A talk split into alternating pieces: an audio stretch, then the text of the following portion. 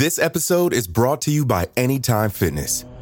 Forget dark alleys and cemeteries. For some, the gym is the scariest place of all, but it doesn't have to be.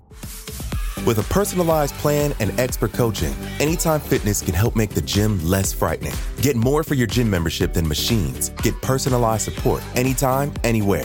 Visit AnytimeFitness.com to try it for free today. Terms, conditions, and restrictions apply. See website for details. Elevate every morning with Tommy John's Second Skin Underwear.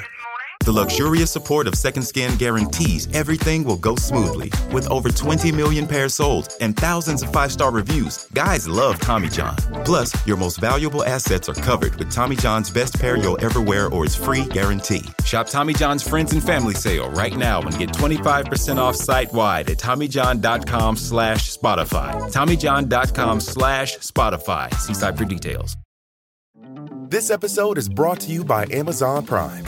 You know Amazon Prime is not just a shipping subscription, right? It's got everything, including streaming TV and movies on Prime Video. And of course, Prime's fast, free shipping. Go from watching your favorite shows to getting your favorite things. Whatever you're into, it's on Prime. Visit Amazon.com slash Prime to get more out of whatever you're into.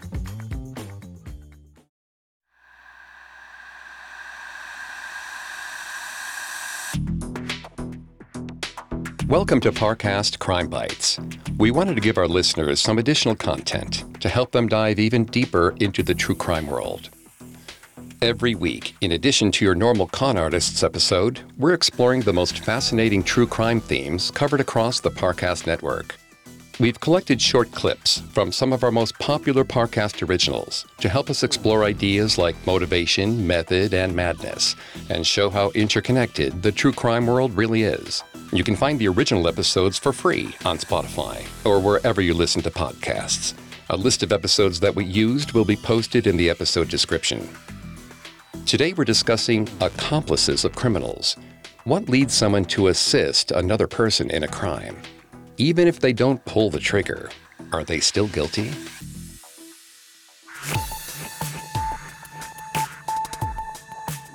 According to United States law, an accomplice is, quote, a person who knowingly, voluntarily, or intentionally gives assistance to another in the commission of a crime.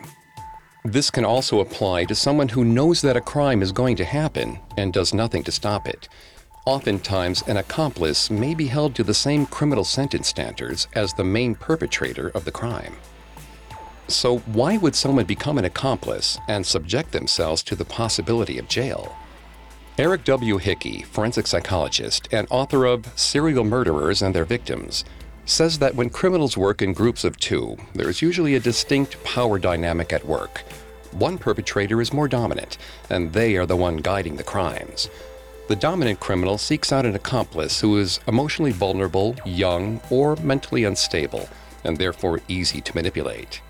The relationship creates codependency, the dominant criminal needs the accomplice to fulfill their desire for power, and the accomplice looks to the dominant criminal for a justification and reassurance. Lastly, criminals also tend to seek help from individuals who have previously committed crimes. In Dr. Hickey's studies, he found that half of the accomplices involved in killings had a previous criminal record. The clips today will highlight three accomplices and their roles in crimes. The first clip is from Parcast original Con Artists and covers French con artist and thief Jeanne de Lamotte. Jeanne perpetrated the infamous Affair of the Diamond Necklace in the 1780s.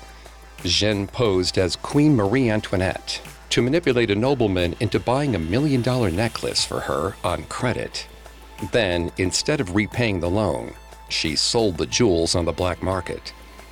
But Jeanne would need help pulling off her scheme Jeanne's first accomplice was her husband, Nicolas. But in order to pose as the queen, Jeanne would also need a forger. By 1784, 28 year old Jeanne de Lamotte had risen from a beggar on the streets of Paris to a well kept woman with a household of servants. Or at least, that's how it appeared. Jeanne and her husband Nicolas went through great pains to keep up the illusion of wealth through various small scale schemes. But now, Jeanne was about to break through into the big leagues. and that meant she needed a true co conspirator. That winter, Jeanne recruited Rétaux de Villette for her plans. Villeta was an old army pal of Nicolas. He was also a bit of a scoundrel. He served on a local police force but was chased out of town after insulting a young woman in front of her parents. But all of this was inconsequential to Jeanne. She was most interested in Villette's experience in forgery. Three years previously, when they first met, Prince Louis de Rohan had unknowingly revealed to Jeanne a huge weakness. Queen Marie Antoinette hated him, and he was desperate to get back into her good graces. Successful con artists often have an uncanny ability to discern soft spots like this and offer the perfect solution to their mark's problems. Social psychologist Maria Konnikova said of con artists, they can read our background, our beliefs, our emotions, even the desires we thought we'd hidden so well. In this case, Rohan had done half of the work for Jeanne. She already knew what Rohan wanted reconciliation with the Queen.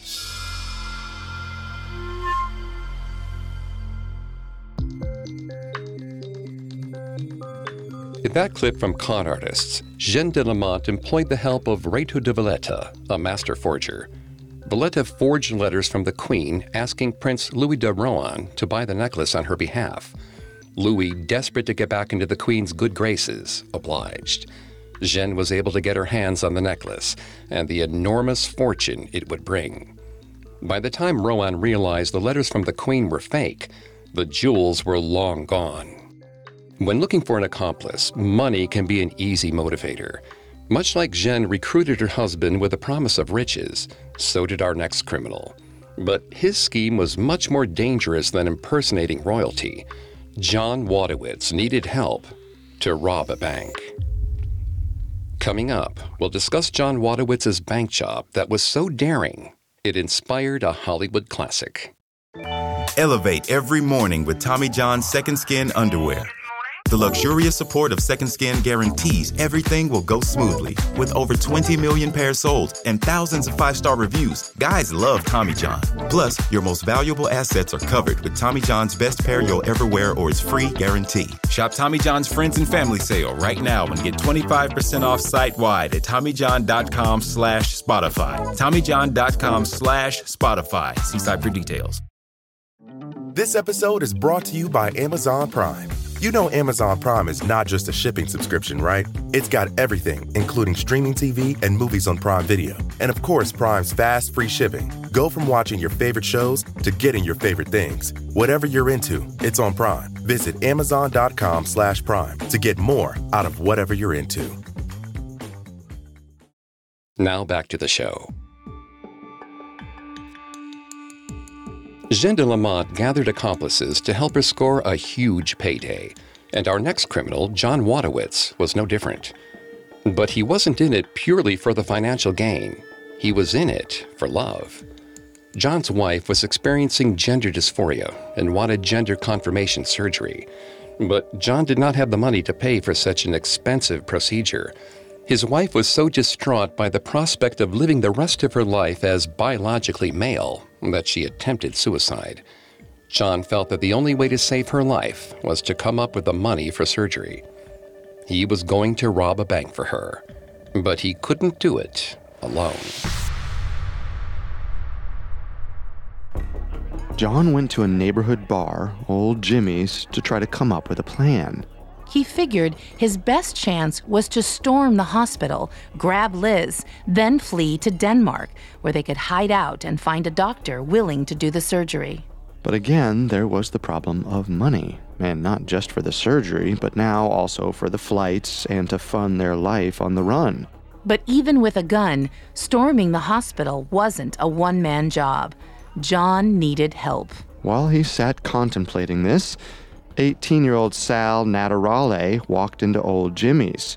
John immediately waved him over. Sal had a reputation in Greenwich as a tough guy who knew his way around the system. He'd been in and out of jails and boys' homes since he was 11 for everything from truancy to pickpocketing to parole violations. Sal was allegedly a fugitive on the run from the New Jersey police for felony theft. Apparently, he hid in a department store until after closing. Once everyone had cleared out, he forged a receipt for a cash purchase of two television sets. Then he returned to his hiding spot overnight. The next morning, when the store filled up with customers, Sal reemerged. He picked up two TVs off the display, one under each arm, and headed for the exit. When the security guard stopped him, Sal flashed the forged receipt and went on his way. Then he went straight to the pawn shop. He got away with this scam for a few weeks, but eventually the store manager discovered the thefts when he tallied the inventory. The next time Sal came in, the security guard recognized him and called the cops. But while they were carting him off to the police station, Sal managed to slip away. The last time he'd gone to jail, Sal was brutally sexually assaulted. He was never going back, no matter what. So he fled New Jersey and found a place to live under the radar the bustling gay community of Greenwich Village. John thought he would make the perfect accomplice.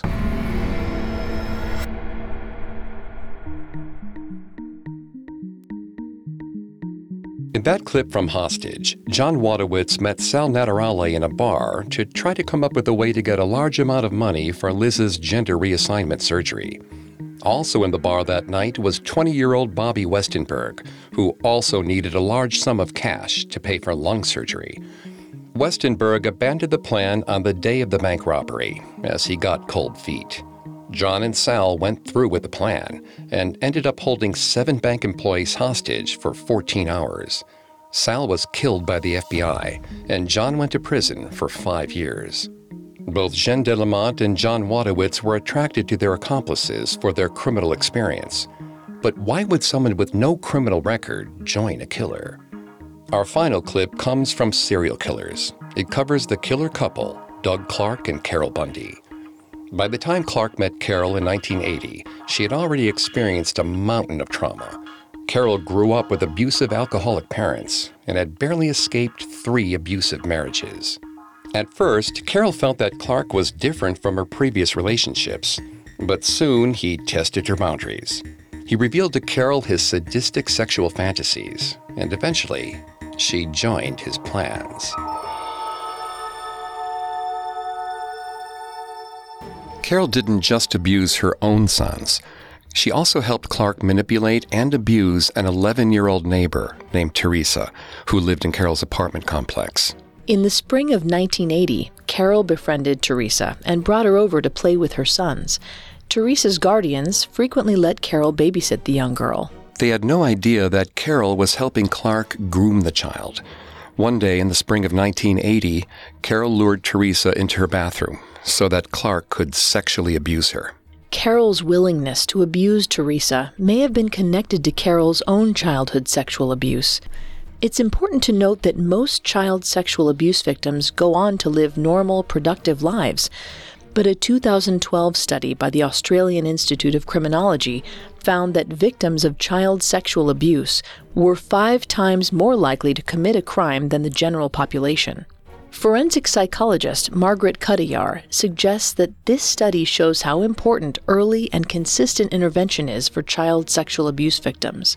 She suggests psychologists should be, quote, not just focusing on the trauma of the sexual abuse, but also teaching them about positive sexuality, just in terms of developing the healthier ideas of what a sexual relationship is and respect. End quote. As you may recall, Carol Bundy's ex partner, Richard Geis, felt Carol needed psychological help to deal with her father's sexual abuse. By the spring of 1980, she was now helping Clark groom and sexually abuse 11 year old Teresa. Clark abused Teresa for weeks in the spring of 1980 before drugging and attempting to rape her. Fortunately, she screamed loud enough for the neighbors to hear and managed to get away from Clark. Somehow, Carol and Clark kept Teresa from telling anyone about the sexual abuse and attempted rape. This left Clark free to fulfill his next fantasy. He didn't want to just rape young girls. His horrific dream was to murder a girl in the process of raping her so he could feel her die. Clark confided his fantasies to Carol. When she eagerly embraced his twisted worldview, he knew that he had found the perfect accomplice.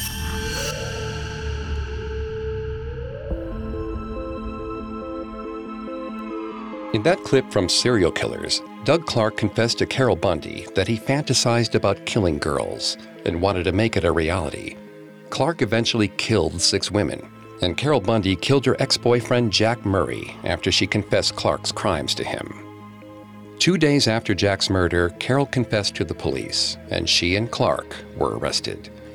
Carol insisted that she had acted as Clark's accomplice because she was too afraid to do anything in opposition to him.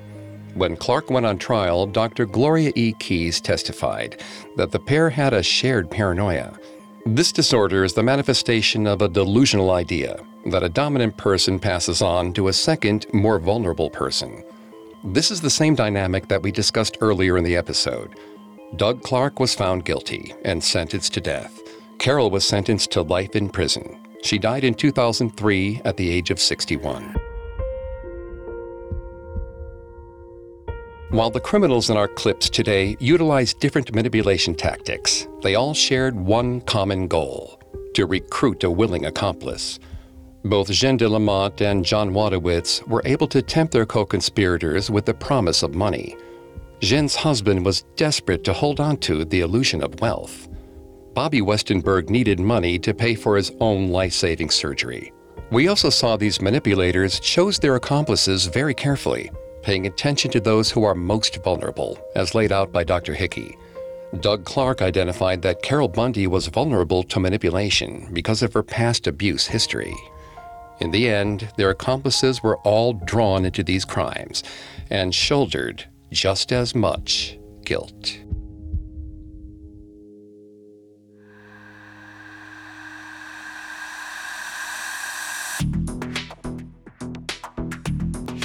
Thanks for tuning into Parcast Crime Bites. We hope you enjoyed this episode on criminal accomplices.